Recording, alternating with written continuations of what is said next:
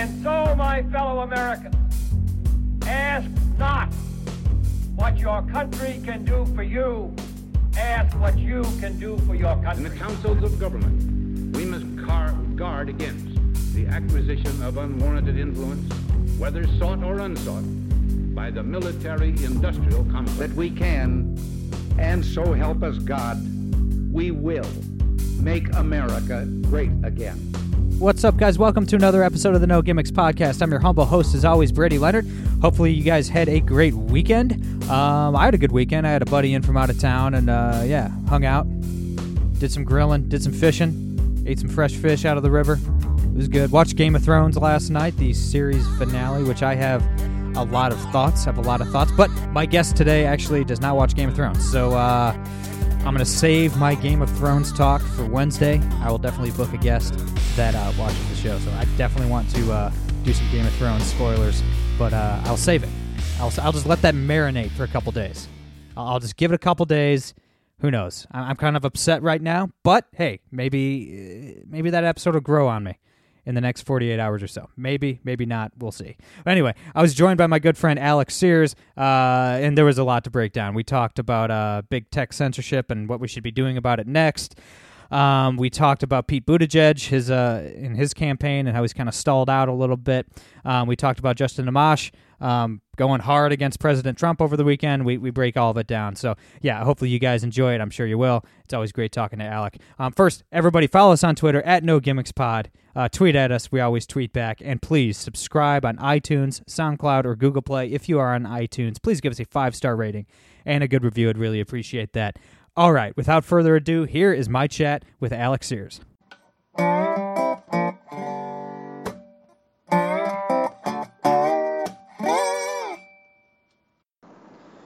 right, guys, we're here with Alec Sears. Alec, thanks so much for coming back on, my friend. Thanks for having me. It's always a good time to be here.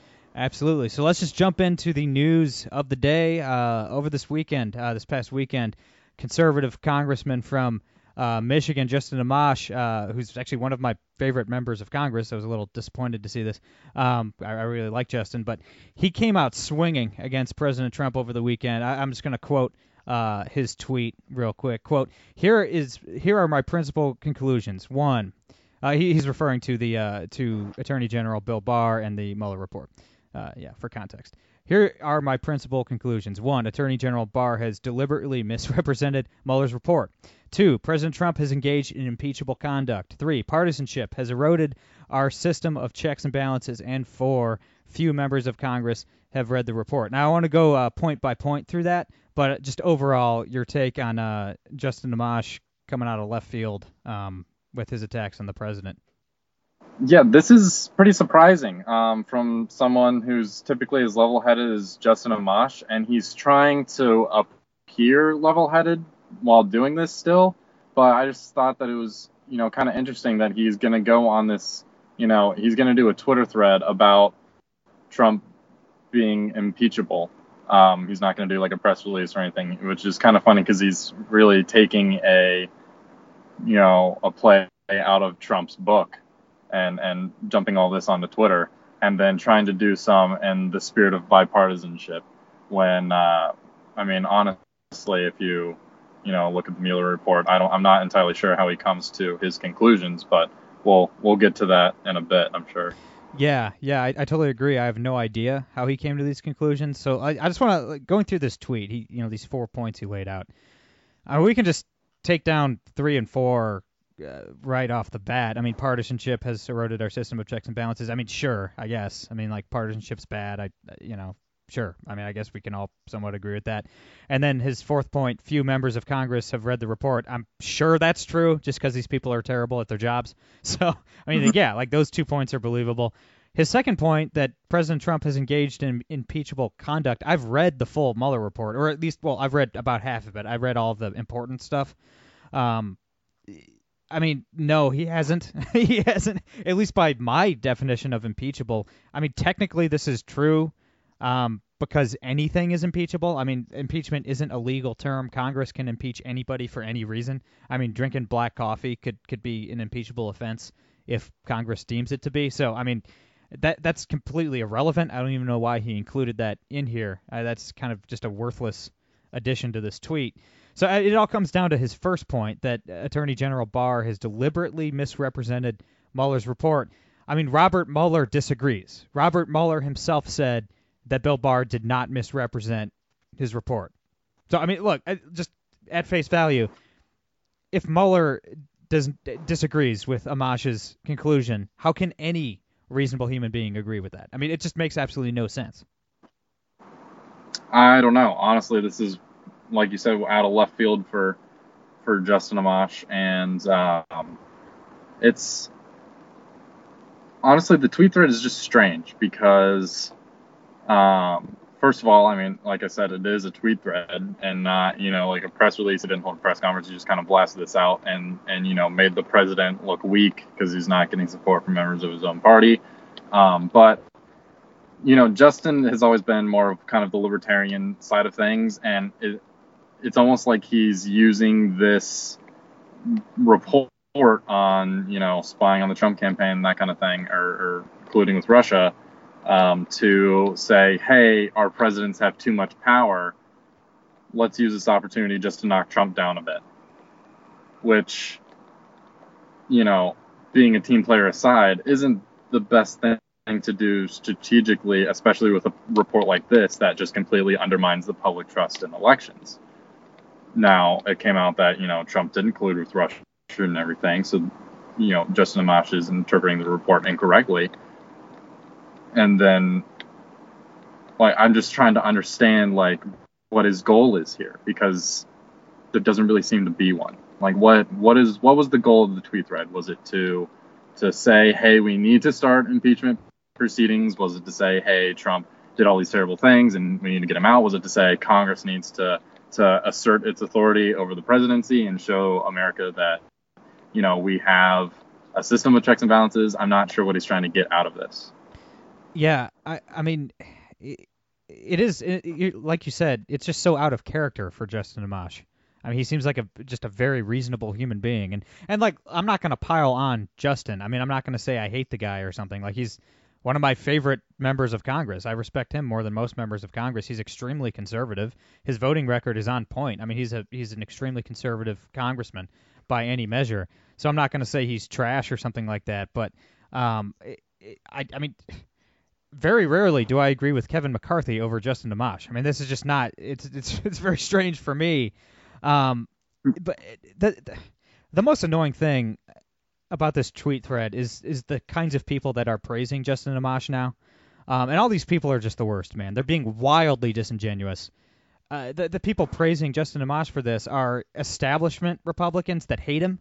you know, like they hate Justin Amash, they hate the Freedom Caucus. You know, they any any time the Freedom Caucus went went to war with Paul Ryan, they they backed Paul Ryan. Um, so, I mean, they don't like him anyway. And then of course leftists are now praising Justin Amash, which is you can just miss me with that shit. Left, yeah. leftist. I mean, like Justin Amash's entire career in public service has been focused on destroying the left. I mean, his entire career is trying to take down socialism. He's one of the most conservative members of government ever in the history of our country, legitimately, at least in the last hundred years. Mm-hmm. So the left can just miss me with that bullshit because I'm not buying it. It's so disingenuous, and, and it it's driving me crazy. A lot of you know people that you and I, friends of ours, people that you and I respect a lot, people that have been on the show, the, some of the more you know never Trump establishment type Republicans.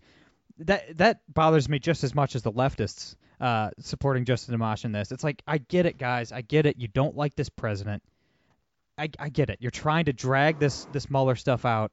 It's it is long past its expiration date. I don't know why we can't just move on. Read the report. It's public. It's out there. I've read it. It's not that long. I think it's 400 pages, but if you read the first 200 pages, you you get the whole gist of what's going on. I just the the types of people praising Justin Amash for this are is bothering me more than what Amash actually said.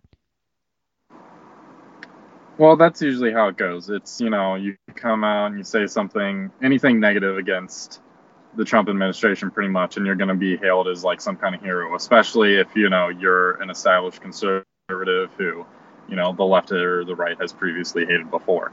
Um, and, you know, that works, it works across the board, that kind of strategy. You take someone who's been a part of a system for a very long time. You find the one niche thing where they disagree with the base on, and you just like promote that. You know, that's like that's like finding, you know, the one liberal woman who's super pro-life. It's that kind of thing. Um, and this is the first time that Justin Amash has been that person, to my knowledge. So um, it, it really does bring everybody out of the woodwork. And like I said before, I'm still just so confused as to why he's doing this. Um, I I did see something earlier today because we, we when we decided to talk about Amash, I, I went looking a little bit, and uh, I'm not sure how much I buy into it because it was coming from a few uh, um, vaguely unsavory sources. But supposedly, Justin Amash has um, quite a lot of money invested in a manufacturing company in China and he's not too happy with the trade war going on with China right now on the tariffs that Trump is imposing. So he wanted to knock Trump down a little bit so that he could, you know, remain profitable in his Chinese. It's like he they manufacture hardware tools like uh, wrenches and, and stuff like that, and then he sells them in in Michigan. So uh, there's there's something about that. Not sure how much I buy into it as to like why that's he that's why he's kind of you know, going after Trump a little bit, knocking him down a peg. Um, that that seems pretty dirty. I'm not sure Justin would go for something like that, but but it's it's a theory and it's out there, and I you know I can definitely see it gaining traction along the lines of some of the more radically uh, conservative types who, who like their their alternative sources of news. Um, right, I saw that. I I I don't know if I buy into it either. Like like you said, uh, anywhere I read those reports, they were from you know less than 100% credible sources. Um, and I don't I don't I've never seen anything from Justin Amash that would lead me to believe he would behave like that. Um, mm-hmm. I don't know. I mean, it's possible, of course, but I, I don't know. I mean, I, uh, I, I admittedly I haven't looked into it as as as as much as I probably should have, but so I can I can't really comment on it. Uh, who knows if that's true or not? I'm not sure. That could could play a factor. Um, yeah, I, for me, man, I know I'm kind of repeating myself, but there's just nothing worse than the the hashtag strange new respect. you know that people on the on the right get for attacking the president when all these people just hate every single person that I can tell praising Justin Amash, other than like the hardcore libertarians that that don't like Trump anyway, are people that absolutely hate Justin Amash and that just it, it really bothers me. And we'll see. I mean, I, I just his, his, premise, like I said, the whole like partisanship is bad. Like, sure, I'm on board with that. Like, Congress should actually read the report. Like, yeah, yeah. I mean, you get paid 175 grand a year, read the damn report. I mean, I agree with all that stuff.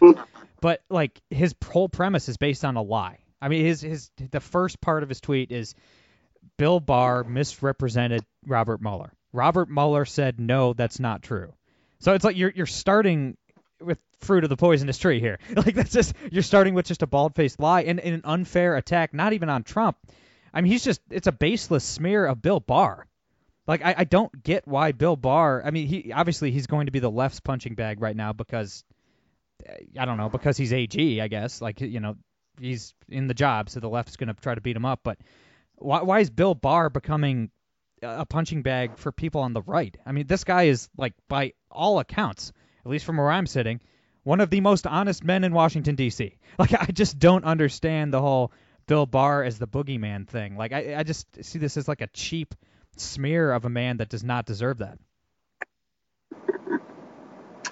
Uh, I'm with you 100%. Honestly, I don't, I don't know um, what's going on, and um, you know, just as an aside, I thought it was pretty funny. Uh, there was a story about Barr that came out I think it was Friday, about how he was standing in front of the Capitol waiting for a hearing, and uh, uh, he ran into Nancy Pelosi, Speaker of the House, and uh, he asked Pelosi if she brought her handcuffs with her today, just in case she needed to, to place Barr under arrest.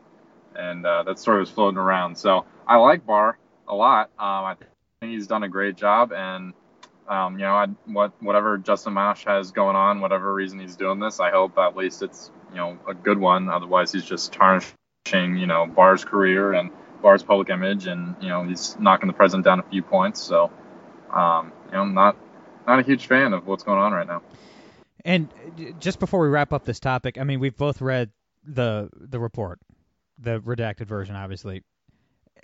A- am I missing something? Like, is there something? Read, I've What, what's that? Sorry. I haven't read the whole thing. Definitely not. I've read I've read you know the important bits. Gotcha, gotcha. Well, I've read the first 200 pages. Is there, from what you've read, is there? Am I missing something here? Is, have you seen something that could lead a reasonable human being to the conclusion that Amash arrived at? Because I, I just don't like. I don't see it. I don't see one ounce of it. I see it as just a, a lie and a smear. Like I, I'm not seeing any. I'm sure there's embarrassing stuff in there. Like Trump seems like a really terrible boss. Uh, which like okay, I've had terrible bosses before. Like that. Uh, I get okay, sure, fine. I mean, there's some embarrassing stuff, but like, I don't see it, man. I see nothing in there that can lead a rational, rational human being to that conclusion. I I see nothing there either. And you know, if you read the thread carefully, Justin didn't really provide us with a concrete example. He just Right. kind of left it at, um, you know, Trump has acted immorally and dishonestly, and he's misled the public or violated the public trust, that kind of thing. And uh, apparently, that's well, I mean, anything's ground for impeachment, but but I don't think that that's you know worthy of it. You know, I mean, the fact that Trump eats a well done steak with ketchup is better grounds for impeachment than anything in the Mueller report. Right. Yeah, I, I totally agree. So let's move on. We want to talk a little bit about uh, Pete Buttigieg, our you know our favorite uh, mayor of a small town in Indiana. Which I was uh, I, you and I were texting Alec about what we wanted to talk about on the show today, and you were like, we got to talk about Pete Buttigieg, and I was worried. I thought you wanted to talk about the Fox News town hall that he did last night. I did not watch it. I I don't get paid enough to to watch stuff like that. I mean, look, I was grilling meat, drinking beer, and watching Game of Thrones with my friends last night because I like things that make me happy. um, so yeah, and you didn't watch the you didn't watch the town hall either, so that that was a a bit of a relief. Uh, we just kind of want to talk about Pete in general and why he sucks so bad. And there's a few different angles we could take there, but uh, yeah, it seems like Pete Buttigieg's momentum. He was looking like he could actually be a serious contender in the Democratic primary, but I think he's definitely peaked at this point. Um, and I, I can get into why here in a minute, but um, what's your view on Pete in general and why he kind of got off to a hot start and gained a lot of momentum, and why, at least from where I'm sitting, it seems like that's starting to fizzle out pretty quickly. Uh, yeah. So I didn't watch town hall. Um, if I can somehow make it through this entire election season without watching a single town hall, it'll be a miracle. But I'm gonna do it. I'm try to do it. I'll watch the debates, but I, for goodness sake, don't make me watch a town hall. Um, but yeah, Pete Buttigieg. I think he got off to a good start in the beginning because he had a good comms team and he was you know, a young guy running for president. He had a great kind of background, you know, um, you know, he's had the public service and being mayor of of a you know decently sized town. He was he's a veteran and um, he was big in the DNC. He had run for DNC party chair um, previously and, and didn't get it. Um, so he had a good network of people in the Democratic Party. So when he, you know, started looking into running, started doing a little bit of touring, he already had a good network set up. And just the combination of those things and, you know, the fact that he's gay doesn't hurt with, with the identity politics that the Democratic Party likes to play. Um, it was just kind of a perfect storm of things that kind of launched him into the public view. And it doesn't hurt that he's, you know, a very eloquent speaker and writer and uh, has a lot of you know writing that he's done previously, all the way back to his college days. And uh, he did really well on kind of the lower podcast radio circuits, and then started getting you know a couple more media hits, and then um, that's when uh, a lot of the party leaders started paying attention. And you know once you know big party leaders pay attention to you, then your profile raises even more. He had he had uh, you know the the lunch with uh, Reverend Al. Is it Al Sharp? Not Al Sharpton. Franken? Al Franken?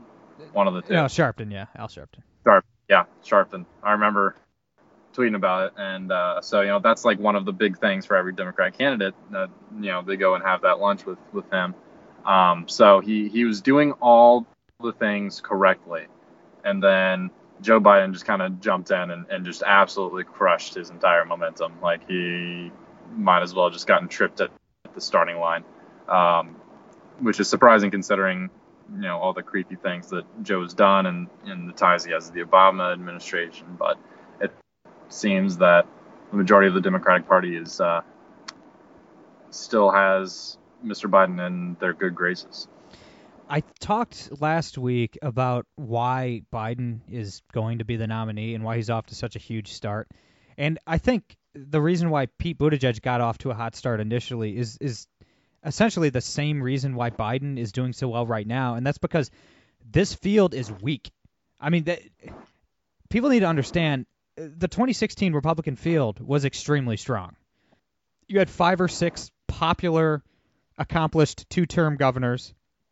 You had a bunch of accomplished senators. You had, you know, Donald Trump, a businessman, Carly Fiorina, a businesswoman. You know, you had Ben Carson, the most successful neurosurgeon in American history. You know, you had all these very strong candidates, and you had a lot of intellectual diversity. You had, you know, libertarians like Rand Paul. You had like the Lindsey Graham Warhawk types. You had like the establishment Jeb Bush guys. You have, you know, it was, you know, Bobby Jindal. You had, it was, a, it was a very, you had moderates like Kasich. There was just a, a, a lot of strong candidates, a lot of intellectual diversity just because there's a million Democrats running for president does not mean it's a strong field. This field sucks. like this field sucks. So I think Pete Buttigieg got off to a hot start because he's not a total dumbass.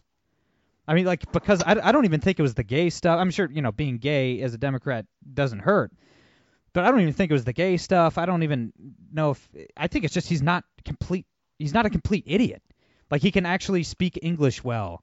He can actually carry a conversation he you know like he knows how to like pretend at least to be nice to his opponents. You know, like he's just it's not even that he's great, it's that everybody else just sucks so bad. Like his competition is an 80-year-old communist who's been praising the Soviet Union for 60 years. You know, Joe Biden who at the very best is slowing down mentally and at the very worst has Alzheimer's. I mean, we've all noticed his mental decline anytime he talks on, on TV. You know, like Spartacus, you know, Pocahontas, a bunch of obscure congressmen who've mm. never done anything. Beto, who just oh man, that guy sucks. So it's like I think I don't even know if it's Buttigieg doing anything well. It's just similar to how I don't know if Biden's lead is even him doing anything well. It's just the field is so weak. If you're just not a complete idiot, you're going to stand out. Yeah, I think that definitely has you know a big part to do with it. Just because, I mean, Pete's done you know he he's done well. He ha- he's done his homework. He's well educated. I mean, he's an Ivy League grad. And uh, also, when he first started out, he looked like you know the first moderate Democrat that was going to run for it because everyone else was just pushing hard far left. But recently, he has been using kind of his moderate sensibility to disguise the fact that Pete Buttigieg is a hardcore leftist. Like he is advocating the abolition of the electoral college. He wants to pay for everyone's higher education. He wants Medicare for all. He wants, you know, strict gun control. He is a, you know, a hardcore left-wing Democrat, and he's doing a okay job still of trying to look like that moderate choice that might, you know, pull over a couple of uh, uh, real moderate Republicans and and definitely, you know, appeals to the moderate left. Yeah, I think you're totally right. I mean, yeah, you didn't even mention that he wants to abolish private health care and uh, he's for abortion on demand up until the point of birth. So yeah, mm-hmm. yeah, he's anything but. Yeah, like people take somebody's tone and demeanor and mistake that for being a moderate or a centrist or something. And it's right. it's really starting to bother me. Like even people even like the Fox News types, like even people in like right wing media will do it. You know, they'll call like Joe Biden a moderate or, or Pete Buttigieg a moderate, or even they used to call Beto O'Rourke somewhat moderate, right? I mean, obviously that's not true. It's like no, just because they like are a white guy that knows how to talk to middle class white people, that does not make them a moderate. These people are all socialists, man. They're all hardcore socialists. And maybe Biden isn't quite a socialist, but you know he's not too far off. He's definitely not a moderate. But yeah, I'm really tired of people in conservative media mistaking somebody's demeanor, being not not a wild, insane, red-faced, screaming and yelling communist like Bernie Sanders. you know, as long as you're not that, you can be mistaken as a moderate. And I think that's dangerous, man. Like Joe Manchin is a moderate, and I can't really think of any other Democrat, uh, uh you know, right now, that could actually fit that description. There, there might be a few, you know. I think there's some congressman from Utah or, or some shit, but yeah, there's there's not very many moderate Democrats at this point. I'm, really getting tired of the media calling people like Pete a moderate when that's it's he's proven time and time again. Anytime he opens his mouth, that's not true. Yeah, honestly, it is. Um, Pete's he's I think his time on the campaign trail is uh, is going to be dwindling here soon. But honestly, I don't want to make any kind of judgment calls until after the first debate. We'll see how well everyone does there, and you know, because Pete has Mayor Pete has this kind of experience, you know, with with debate, and you know, he's an Ivy League grad and this kind of thing, and he has you know that that better sensibility than everyone else, where he's not going going to be yelling. I wouldn't be surprised if he outlasts a lot of the more established Democrat candidates like Warren and Booker and Harris. He could. I, I definitely think he'll outlast mo- at least a couple of the people you just mentioned, just on. Hmm. I mean, Booker, for instance, is. I mean, he's going to get one. Yeah. He's going to get one percent in Iowa, one percent in New Hampshire. I I mean, uh, how long do you stay in? You know, if you if you can't even make a dent, if you have no momentum after the first two primaries, I mean, how long are some of these people? And I, look, I we could have 25 John Kasichs because all these people are completely delusional. These people are completely ridiculous, and they might just stay into the bitter end no matter what, even if they don't even win their own home state.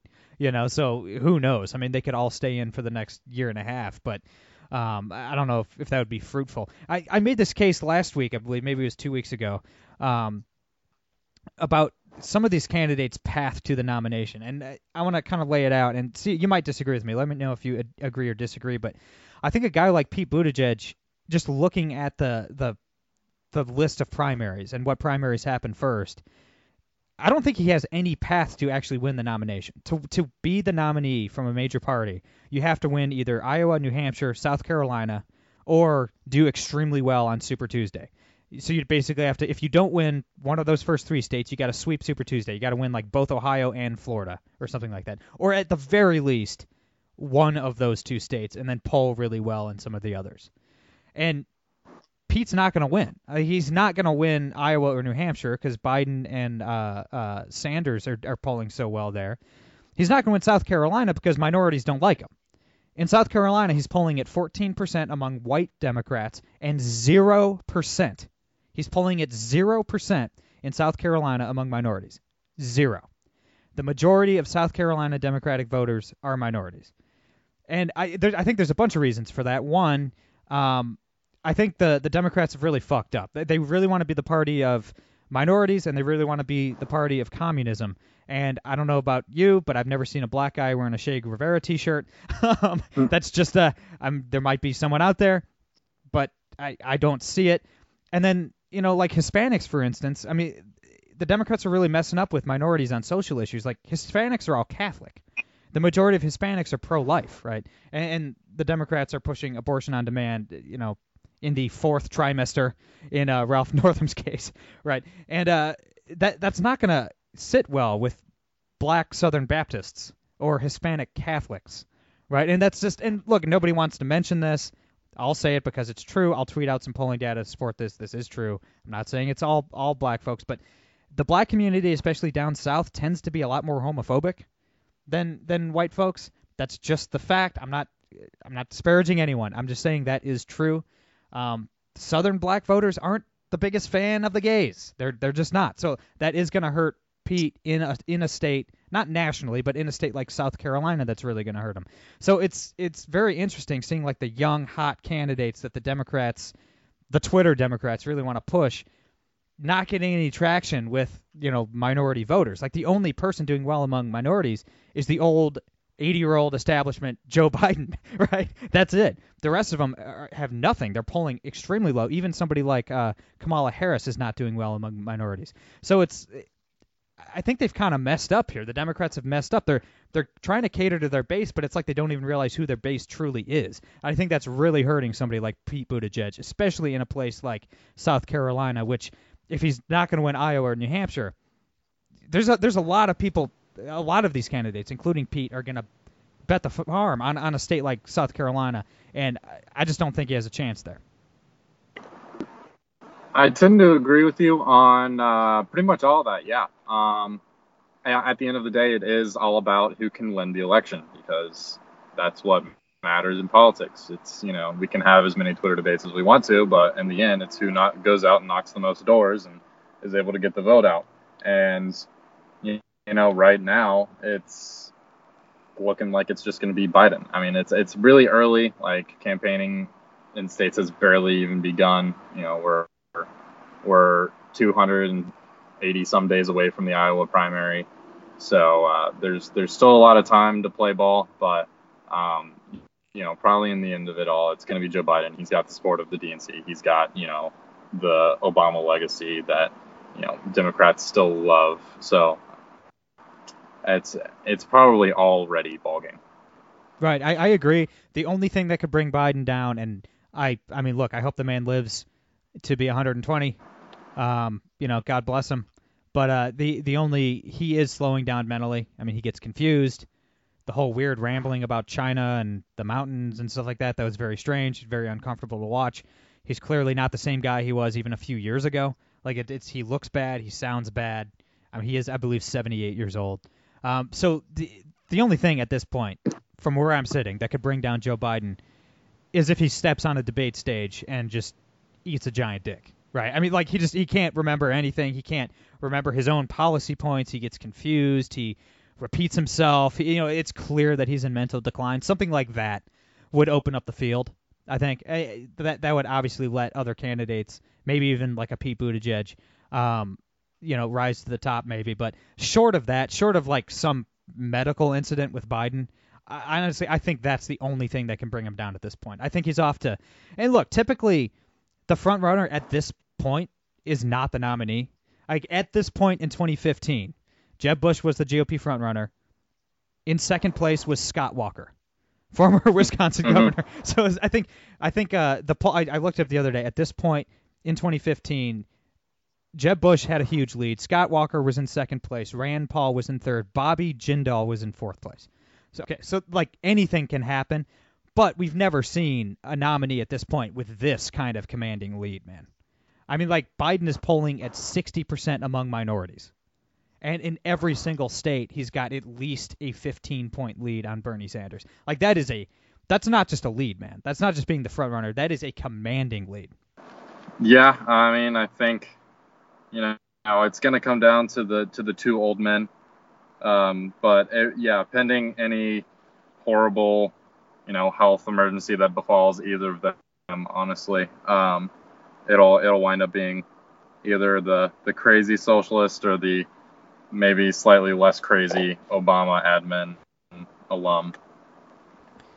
Man, nothing changes under the sun, Alec. I mean, the party of change, the party of women, the party of minorities. It's coming down to a couple 80-year-old straight white men. What a time to be alive. It's amazing. So, wh- one more thing we got we want to hit. You brought it up uh, uh, before we started recording. One thing we got to hit uh, before I let you go is, um, you know, we're, seeing uh, even more conservatives being banned from by social media platforms in, in recent days and weeks. And uh, one thing, uh, just to start off the conversation about big tech censorship, uh, you and I both have uh, been. To, to put it to put it lightly, to put it mildly, we've both been extremely critical of, of organizations like Turning Point USA and of people like Candace Owens, for instance. Uh, neither one of us are, are a fan uh, of, of folks like that. Uh, we both believe that they are absolute grifters and, at least in, in my opinion, dangerous to the conservative movement as a whole. But uh, look, I, I will defend Candace Owens, Brady Leonard, and Alec Sears are about to defend Candace Owens, I think. At least I, I, I think you are.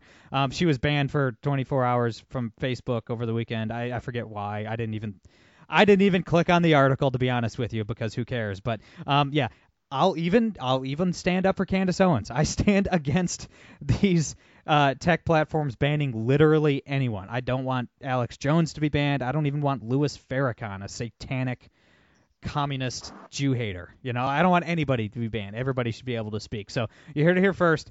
I'm defending Turning Point. I'm defending Candace Owens. She obviously shouldn't have been banned. That hurts to say, but it's the truth. Um, I don't know if I'll go so far as to, to defend them. Uh, I agree that I don't really think people should be banned from platforms. Um, I, I mean, these platforms exist as a place to let people talk, and honestly, they're losing, you know, some amount of capital by by banning these people. However, they are well within their rights as private companies to do so, and really, what it comes down to is, you know, with all these people being banned, the question inevitably turns to should government be regulating these corporations?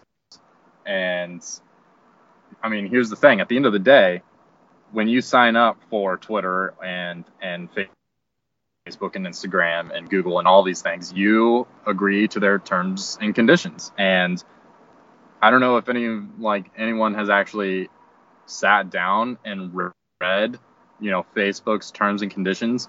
You practically sell your soul to Facebook. Like that's pretty much what's in the terms and conditions. They can do whatever they want with your profile, with your data, I, and and you just gave them permission to. And that's the problem, you know, that we've had for years. You know, people used to bury way back in the day in the early 2000s, people used to bury like sweepstakes, like prize money and the terms and conditions because no one would ever read it. So if you if you know some guy 3 years later would come in and read the terms and conditions and suddenly he's like, "Oh, hey, like email this person, call this number and you you know have a chance to win $10,000."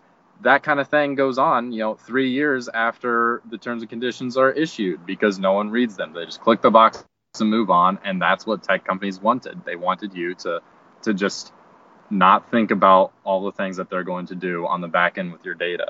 Um, and, and and so while you know people should not have their speech silenced, um, it's hard to feel sorry for for folks who get banned. You know, like like Alex Jones, like Laura Loomer, because you know they violated.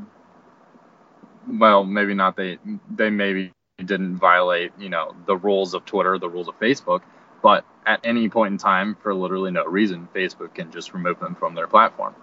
And you know, I don't say this without some sort of empathy. I've been, you know, banned from Twitter for for infre- infrequently, and you know, for you know longer periods of times. I've received, you know, a week long banning for telling people that they should vote on Wednesday instead of Tuesday. So I mean, this is real. Look, I will never defend Jack Dorsey. But in his defense, you were trying to get banned. like that was you were Oh, I- you were literally Oh, asking for it. I, I definitely was uh, uh, with that one, yeah. And, and uh, I went through a bit of a Twitter withdrawal. So I, I empathize with these people. It's you know they're definitely losing a big audience to, to speak to, and uh, Twitter Twitter and Facebook will will suffer in some way as their their audience start to leave um, if they ban enough people. But I don't really think that the government should be you know stepping in to tell these companies what to do. Um, you know if what I do you know, think is some kind of solution that I've just thought on a little bit. Um, really fleshed out the idea. You know, these companies, when you use them, they're making their profit from you. You are the product. Like we're we are Facebook's product. Like they make money off of us by selling our data and marketing ads to us. So where I think you know it could come into play is with where it comes to government regulation is somehow having more control over or since since we are the product of Facebook, either we need to be entitled to some kind of version of their services or we need to be able to say, hey, you are not allowed to use me to sell, you know, ads or to sell my data or, or you know, something along these lines to where the consumer has a little bit more control because no one is going to read those terms and conditions. So, you know, at, at, this point, it, it does seem somewhat okay for government to step in and be like, hey, you know, in this day and age with data privacy and security, we need to have some protection for the consumer. I think the deeper issue here, and you touched on a little bit, is what should the government do? What should I'm more concerned with what should we do? Like we in the conservative movement, what should conservatives and libertarians do about this? And here's the thing, I have absolutely no answer. I think everyone's wrong. I think both sides of this debate are wrong. Like I disagree with everyone. Like obviously, the government should not step in and regulate these these companies like a utility that's asinine. I mean, I'm a free market absolutist.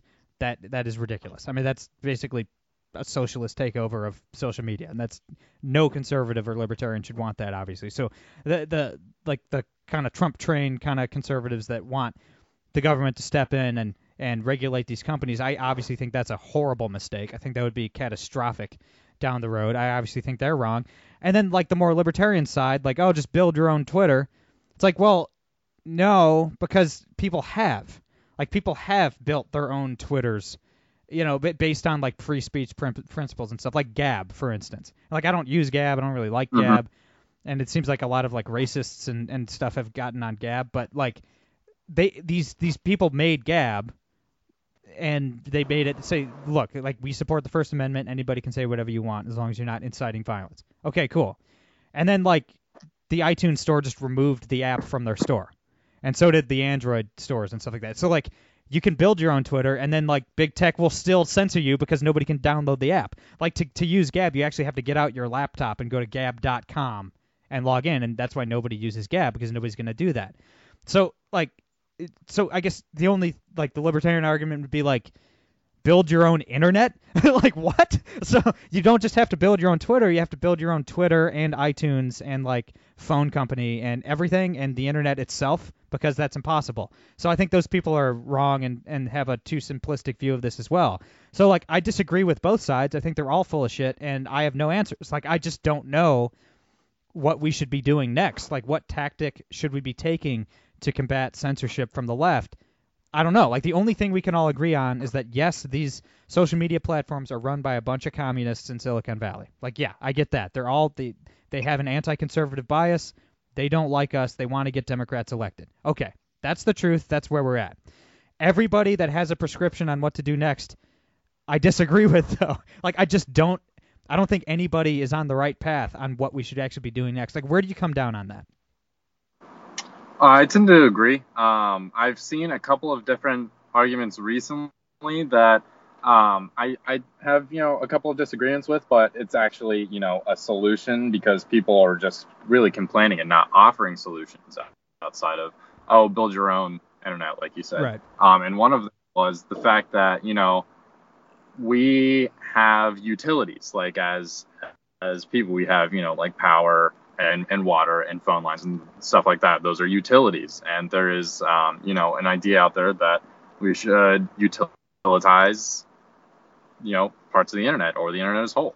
Um, and I think there's, you know, that's definitely, you know, big government intervention, but I think there may be some amount of merit to that at this point, just because, um, and th- there's a lot of things that go into this, but there is a coming age of 5G and Internet of Things and like self-driving cars and and you know flying drones that are unmanned that deliver packages. Soon everything is going to be connected to the internet.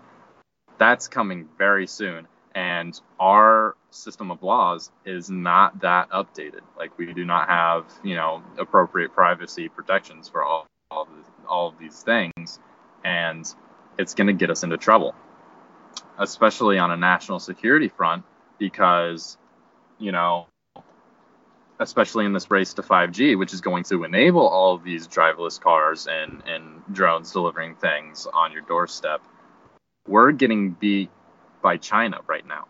And that is the most dangerous thing because if China because becomes the world leader in 5G, every single one of those cell towers, every single phone, every single uh, like wireless connection point is going to be compromised by the Chinese government, and they will have you know data files for every single person on the planet who's ever connected to the internet. Um, and you know, I, I speak on these kinds of things. At, I was a computer science student. Um, I, I've done computer engineering. I have you know somewhat of a background in in, in system security, that kind of thing. And honestly, we are we need to start thinking of China as an adversary in technology, almost to the level that Russia was in the Cold War. Cold War. We we need to acknowledge as a country that we're in a, tech, a technological arms race with China to develop these tools the fastest in order to protect people's privacy and people's freedom, so that we're not all just you know collection devices for for the Chinese government's data mining. Yeah, I totally agree, and I think it's actually a, a, a, more grave of a threat than the, the Soviet Union was during the Cold War. I think the power of the commies in the in the Cold War was wildly exaggerated. Like Russia, obviously they had nukes and we had nukes pointed at each other, but aside from like mutually assured destruction, Russia was not as big a threat as as we all kind of thought they were. And I think China is much more of a threat than most Americans think it is now. And you have to remember, speaking about the, the Chinese government, they're not hindered by, you know, annoying little things like freedom right? right? Like they they're not they don't care about privacy or the the freedom of their citizens because their their entire citizenry it's a communist country. It's they just have, you know, like 1.2 billion slaves essentially. So they don't care about that. The Chinese government does whatever they want. They don't care about liberty.